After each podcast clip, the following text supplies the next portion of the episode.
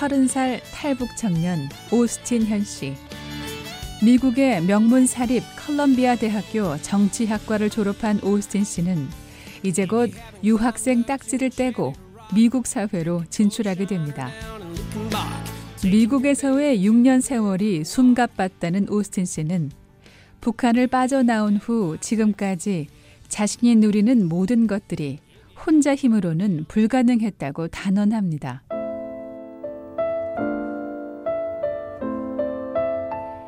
중국에서부터 탈북 여정을 인도했던 나이든 미국인 선교사를 떠올리는 오스틴 씨는 자신의 안전만을 염려했던 그를 평생 잊을 수 없는 사람 중 한 명이라고 말했습니다. 자신과 함께 메콩강을 건너다 실종된 미국인 선교사, 강물에 휩쓸려 떠내려간 선교사의 생사를 수사하던 미국 정부의 개입으로 결국 오스틴 씨는 자유를 얻게 됐다면서 자신이 얻은 자유는 누군가의 생명과 맞바꾼 것이라고 말합니다. 이름도 빛도 없이 살다간 선교사의 희생으로 얻게 된 자유. 그러나 불가능을 가능으로 만들어준 누구와도 비교할 수 없는 인생의 위대한 인물은 따로 있었는데요. 바로 어머니였습니다. 어머니는 저에게 생명의 은인이죠.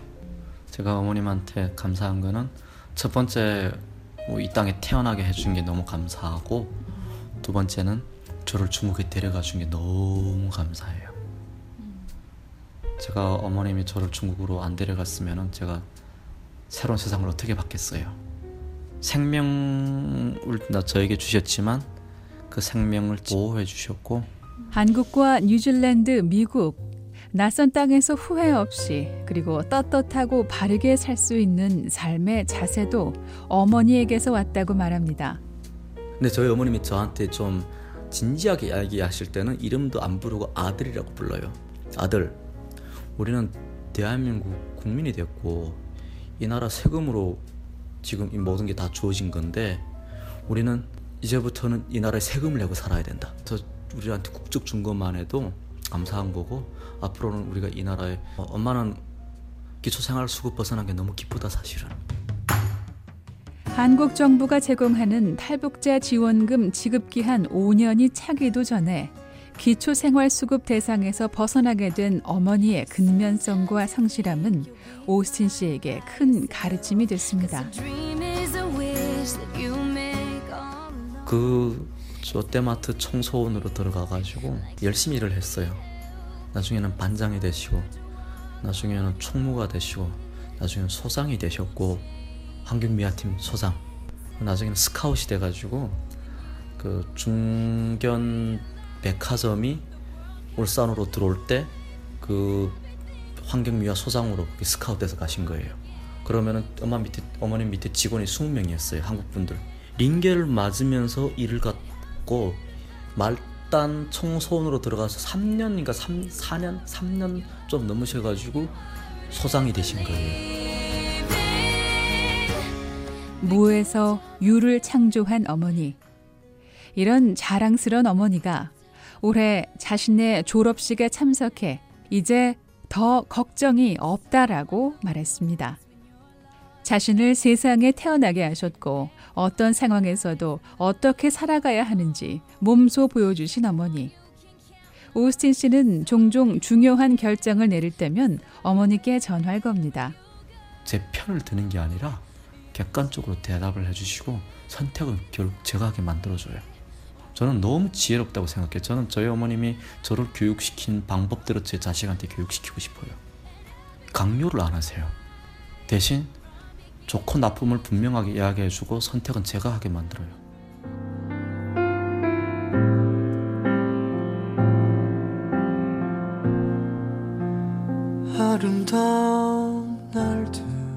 오스틴 씨는 먼 훗날 어머니와 함께 가보고 싶은 곳, 가야 할 곳이 있습니다. 바로 아버지가 잠들어 계신 곳. 아버지 무덤에서 어, 무슨 말을 하고 싶으세요?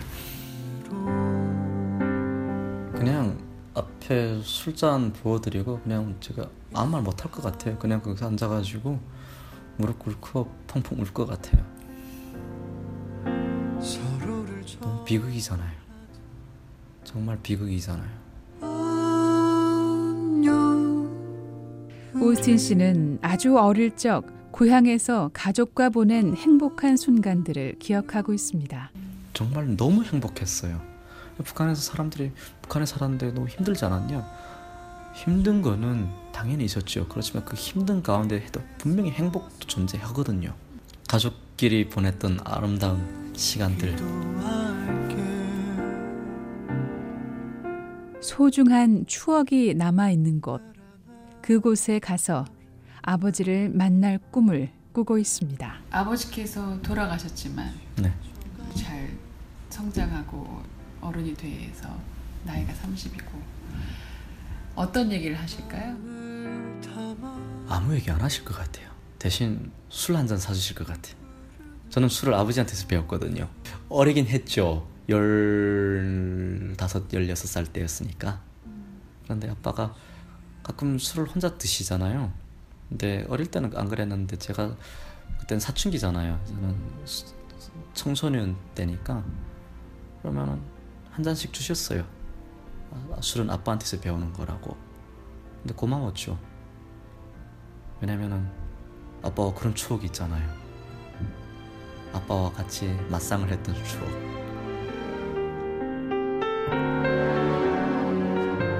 아버지와의 추억이 깃들어 있는 고향 땅. 그곳에서 오스틴 씨는 해야 할 일이 있을 거라고 말합니다. 고향에 갈 날이 언젠진 모르지만 앞으로 자신의 삶이 북한의 민주화를 위한 여정이 될 것 같다고 말하는 오스틴 씨. 이런 바람은 탈북자로서 세상의 빚진 자로 살기 때문이라며 앞으로 탈북자들의 역할이 매우 중요할 것이라고 강조하는데요.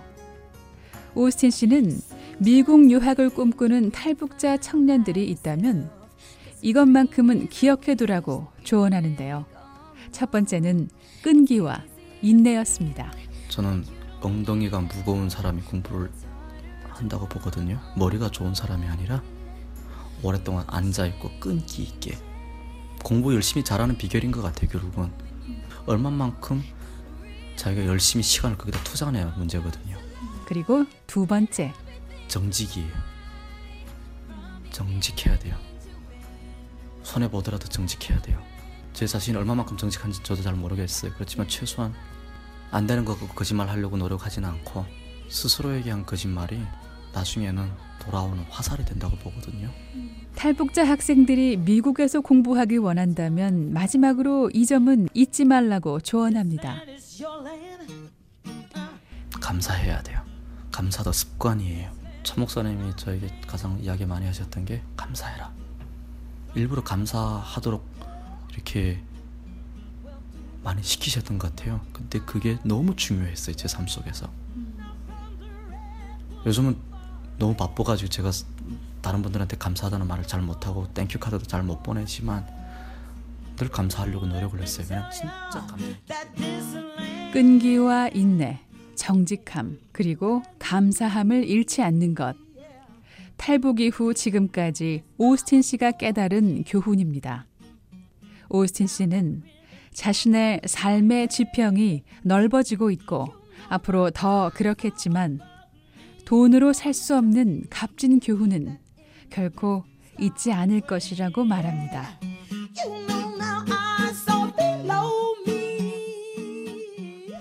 BOA 뉴스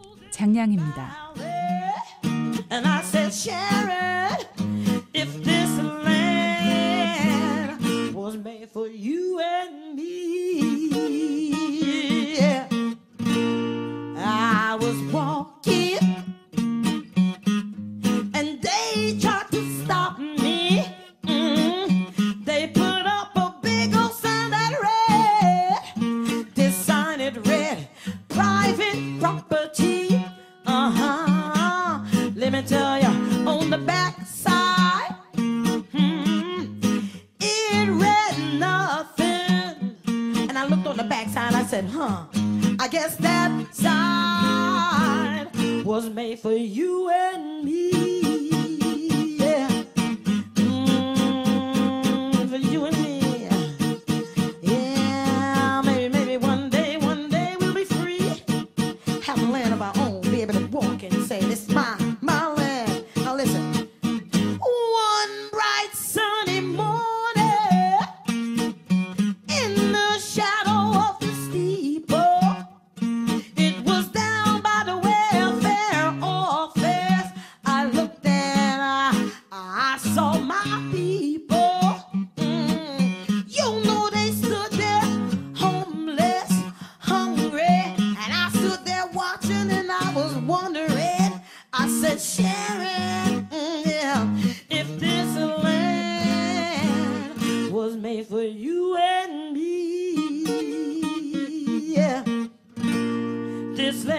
your land.